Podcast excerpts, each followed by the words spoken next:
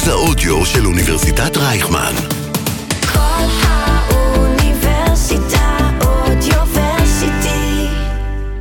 איזה סרט? איזה סרט? עובדות מיוחדות על סרטים גדולים, עם שחר בהט.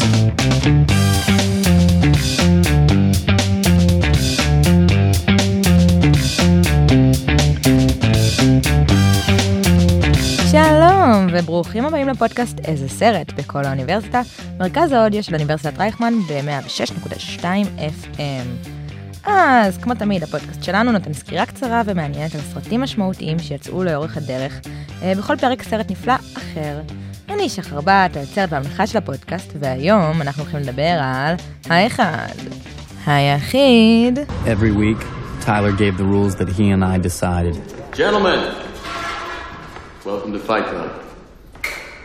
אז Fight Club, סרט משנה חיים שיצא ב-1999, מבוסס על רומן באותו שם זה שיצא בערך שלוש שנים קודם לכן. אה, הסרט בוים על ידי דויד פינצ'ר, אה, אולי אתם מכירים אותו בתור הבמאי של הרשת החברתית, שבעה חטאים או נערה עם קעקוע דרקון. אה, סתם סרטים כאלה, לא, לא משהו בכלל. והסרט עצמו הוא בעל קאסט עטור שחקנים נפלאים ומדהימים. אה, למרות ההייפ ההיסטרי שיש סביבו לאורך השנים אה, והשיח הקבוע עליו אה, כסרט משנה חיים, האמת שבתקופה שבה הוא יצא הוא לא כזה הצליח בקולנוע, אפילו אכזב ממש את המשקיעים, אבל הקפיצה הגדולה שלו דווקא קרתה כשהוא יצא ל-DVD. אולי בגלל העובדה שאנשים יכלו לראות אותו שוב ושוב ובעצם לעכל את מה שקרה שם. אז הסרט בעצם מדבר על חייו של גבר צעיר אה, שלא מספרים לנו את השם שלו, שהוא גם הדמות אה, שמספרת את הסיפור. אה, הוא עובד כמתאם החזרות של יצרנית רכבים, גר וחי לבד, סובל ממחלת נדודי שינה משמעותית בשם אינסומיה. על מנת אה, להיפטר מהסבל שלו, אה, הוא מתחיל אה, במקרה לפקוד קבוצות תמיכה שונות אה, כמתחזה, קבוצות כאלה של אה, אנשים שחולי סרטן או AAs ואנשים שבעצם יחסית סופניים. אה, הוא מן הסתם אה, מתחזה, הוא לא קשור אליהן. אה, הוא הולך לשם בהתחלה כדי לראות מהו סבל אמיתי, אבל דווקא המפגש הזה, המפגשי תמיכה האלה, גורמים לו להוציא את הסבל אה, עצמו שלו החוצה, ופתאום להצליח לישון. הפתרון הזה לא מחזיק כזה הרבה זמן, כי מהר מאוד הוא מזהה מתחזה נוספת, בשם מרלה סינגר. אה, בעצם ההתחזות שלה קצת שמה לו איזה מראה לעצמו, ושוב, אה, חוזרות לו כל הבעיות, כי הוא לא מצליח להשתחרר ולפרוק. Every evening I died, and every evening I was born again, resurrected. Bob loved me because he thought my testicles were removed too. Being there, pressed against his tits, ready to cry. This was my vacation. And she ruined everything. This is cancer, right? This chick, Marla Singer, did not have testicular cancer. בערך כשהוא בשיא הסבל שלו, הוא מבצע נסיעת עבודה, שבה במקרה במטוס פוגש בחור מיוחד ונחמד בשם טיילר דרדן, אה, שהוא מסתורי ועוסק בייצור סבון. השניים מחליפים פרחים, וכשהבחור המספר שלנו חוזר לדירה שלו, הוא מגלה שהיא התפוצצה, והכל נשרף. הוא החליט שהוא יוצר קשר מחדש עם אותו טיילר שהוא פגש, וכאן בעצם הכל מסלים. Uh, הבחור שלנו עובר לגור בבית המתפרק של דרדן יחד איתו, והם מקימים uh, בעצם מועדון אגרוף סגור ומחתרתי בעקבות קרב שהיה להם, uh, וקוראים לו Fight Club. ראיתם את זה מגיע, לא? The first rule of Fight Club is you do not talk about Fight Club. The second rule of Fight Club is you do not talk about Fight Club. Third rule of Fight Club someone yells stop, goes limp, taps out. The fight is over. Fourth rule only two guys to a fight. Fifth rule one fight at a time, fellas. Sixth rule no shirts, no shoes. Seventh rule fights will go on as long as they have to. And the eighth and final rule if this is your first night at Fight Club, you have to fight.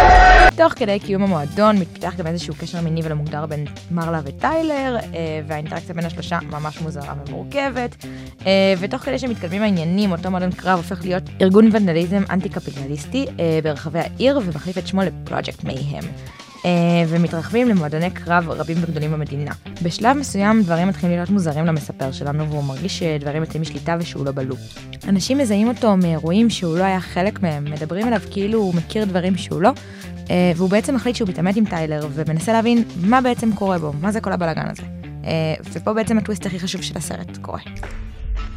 Answer me, why do people think that I'm you? I think you know. No, I don't. Yes, you do. Why would anyone possibly confuse you with me?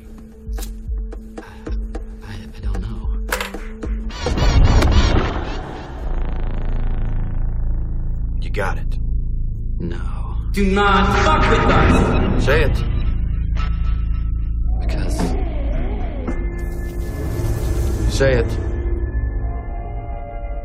because we're the same person. That's right. We are the all singing, all dancing crap. I don't understand this. You were looking for a way to change your life. You could not do this on your own. All the ways you wish you could be, that's me. I look like you want to look. I fuck like you want to fuck. I am smart, capable, and most importantly, I'm free in all the ways that you are not. אה, אחרי הדבר הזה בעצם טיילר נעלב מחייו, אה, והמספר מתחיל להבין שהמון דברים לא קשורה, ושהפרויקט מייהם הזה מתכנן אה, אירועים לפוצץ המון בניינים בעיר כדי לשבש את הרשת הפיננסית שלה. הוא רץ ומנסה לנטרל את האירוע ומגיע לקרב עם דרדן עצמו, שבסופו של דבר הוא מוצא את עצמו בקומה העליונה של בניין, עומד לצפות בכל מה שהולך להתפוצץ. אה, באותו רגע הוא בעצם אה, מחליט שהוא יורה בעצמו ומתאבד. אה, הוא שורד את העירייה, אך בעצם בצורה הזאת נוצרת לו אשליה שדרדן נהרג והוא חי. באותו רגע בדיוק מרלה מגיעה, ואנחנו זוכים לצפות בסצנת הסיום, אחת הסצנות היפות ביותר שנוצרו בעולם הקולנוע. אה, המספר ומרלה צופים בהרס הבניינים יד ביד. You shot yourself? Yes, but it's okay. Marla, look at me. I'm really okay. Trust me. Everything's gonna be fine.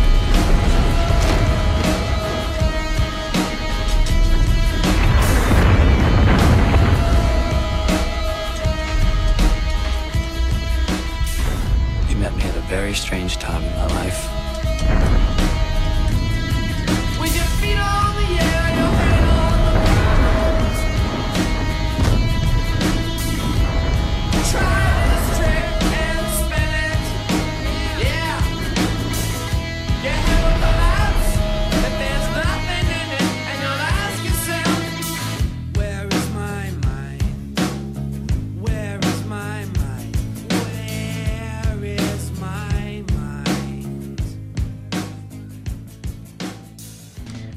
ועכשיו אנחנו ממש לא שוכחים, השאלה אה, הגדולה שאנחנו נשאל, תערערו בה ובסוף הפרק אה, נגלה את התשובה. יש מותג כלשהו שמופיע בכמעט כל סצנה בסרט. יודעים איזה? למה? בסוף הסרט נגלה.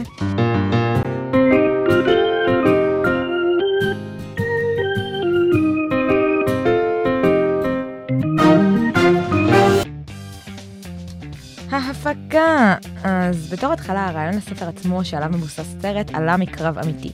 הסופר היקר עלה על הרעיון אחרי טיול קמפינג שהשתבש עם החבר'ה שלו בגלל קטטה על מוזיקה רועשת מדי בשטח קמפינג. אה, הוא מספר שלמחרת הוא הגיע לעבודה חבול, מפורק אה, ולאף אחד לא היה אכפת. אה, ומשם בעצם הוא לקח את הרעיון הזה והגה את הספר. הסוף של הסרט והסוף של הספר שונים. בספר עצמו המספר לא מצליח להשתחרר מדמותו של טיילר דרדן, אלא מוצא את עצמו במוסד לחולי נפש בעקבות המורכבות הזאת שמתחוללת בתוכו. אה, אז אה, מעניין, אני האמת אה, קצת יותר אוהבת את הסוף של הסרט, אבל זה בחירה אישית. אגב, המספר גם, הסופר של הסרט גם מספר שתוך כדי כתיבת הספר הוא לא ידע שהמספר ודרדן יהיו אותה ישות. הוא הבין את זה רק בערך שני שליש לתוך כתיבה של הספר, כשהם הרגישו לו פתאום מאוד מאוד דומים.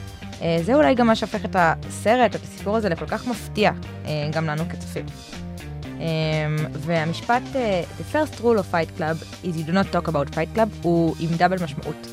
אה, הוא מתחבר גם לעלילה, מן הסתם, שאנחנו רואים בסרט, אבל הוא גם מופיע בספר ובסרט במטרה להזכיר לצופים, במידה וזו פעם שנייה שהם רואים, אה, את הסרט לא להרוס לאחרים עם הטוויסט. אה, הצילומים עצמם של הסרט לקחו 138 ימים, עם 200 לוקיישנים שונים ו-72 סטים. אגב, דיוויד פינצ'ר, הבמאי, אה, לא היה הבחירה הראשונה לבימוי הסרט.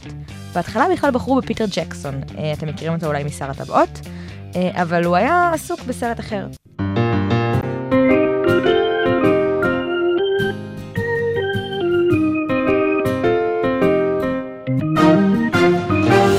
השחקנים, אז קודם כל, האחד היחיד המטורף, ה fucking ברד פיט, אז קודם כל הוא ידוע שהוא מטורף והוא קיבל משכורת אסטרונומית כדי לשחק בסרט הזה. אה, הוא קיבל 17.5 מיליון דולר, אה, שאגב זה פי שבע מהשחקן ששיחק את המספר, אדוארד נורטון, אה, וזה הבדל מטורף.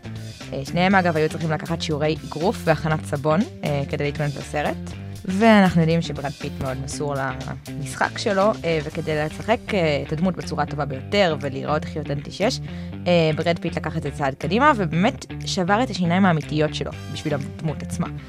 כמובן שהוא ידע שהוא יוכל לשלם על זה אחר כך ולתקן אותן, אבל זה עדיין big big thing to do. Uh, אגב, הסצנה שבה uh, המספר נותן אגרוף לאוזן של טיילר היא לגמרי אמיתית בתגובה שלה. Uh, כי מה שנורטון היה אמור לעשות זה להרביץ לפיט בכתף, אבל ברגע האחרון הבמאי דיוויד פינצ'ר uh, לחש לנורטון באוזן להחליף את המיקום, וככה קיבלנו תגובה אמיתית uh, ואותנטית לגמרי של פיט. Motherfucker! You hit me in the ear! Well, Jesus, I'm sorry. Ow! Christ! Why the ear, man? Ah, I fucked it up. Oh! אגב, אה, הדמות שלו, של דרדן, מופיעה אה, לפרקים חמש פעמים לאורך הסרט בהבזקי תמונה מהירים, לפני שטיילר דרדן מוצג לנו אה, בסרט עצמו באופן רשמי. תנסו לראות את זה פעם הבאה שאתם צופים בסרט. מעבר לברד פיט הנפלא, כמו שאמרנו, שהמספר, שבעצם מעולם לא קיבל שם, מגולם, כמו שאמרנו, על ידי אדוארד נורטון, שבעיניי עשה עבודה נפלאה, אה, והוא היה צריך לרדת 20 קילו בשביל התפקיד. אה, אגב, הוא גם לא קיבל אותו על ההתחלה, העדפות הראשונות היו מאט דיימון או שון פן. אה, ודמות אחרונה וחביבה אך הכי חשובה ונפלאה בעיניי היא מרלה. מגולמת על ידי אחת השחקניות המדהימות בכל הזמנים, הלנה בונהם קרטר, אה, והיא כמובן לא הייתה הבחירה הראשונה לתפקיד, אה, בין היתר התלבטו בין ריס ווית'רספון, קורטני לאב, ווינונה ריידר, אה, ג'וליה לואיס דרייפוס, שזו איליין מסיינפלד, אך קרטר עשתה עבודה מדהימה, ואני אישית לא יכולה לראות את הסרט עם שחקנית אחרת בלעדיה. אה, היא אגב התעקשה שהמאפרת שלה לסרט תאפר אותה ביד שמאל, היד החלשה שלה, כי היא האמינה שזה אה, תומך בדמות של מרלה, אה, שלא כזה טובה או אכפת לה מאיפור או דברים כאלה באופן כללי, ולגמרי זה ממש אותנטי.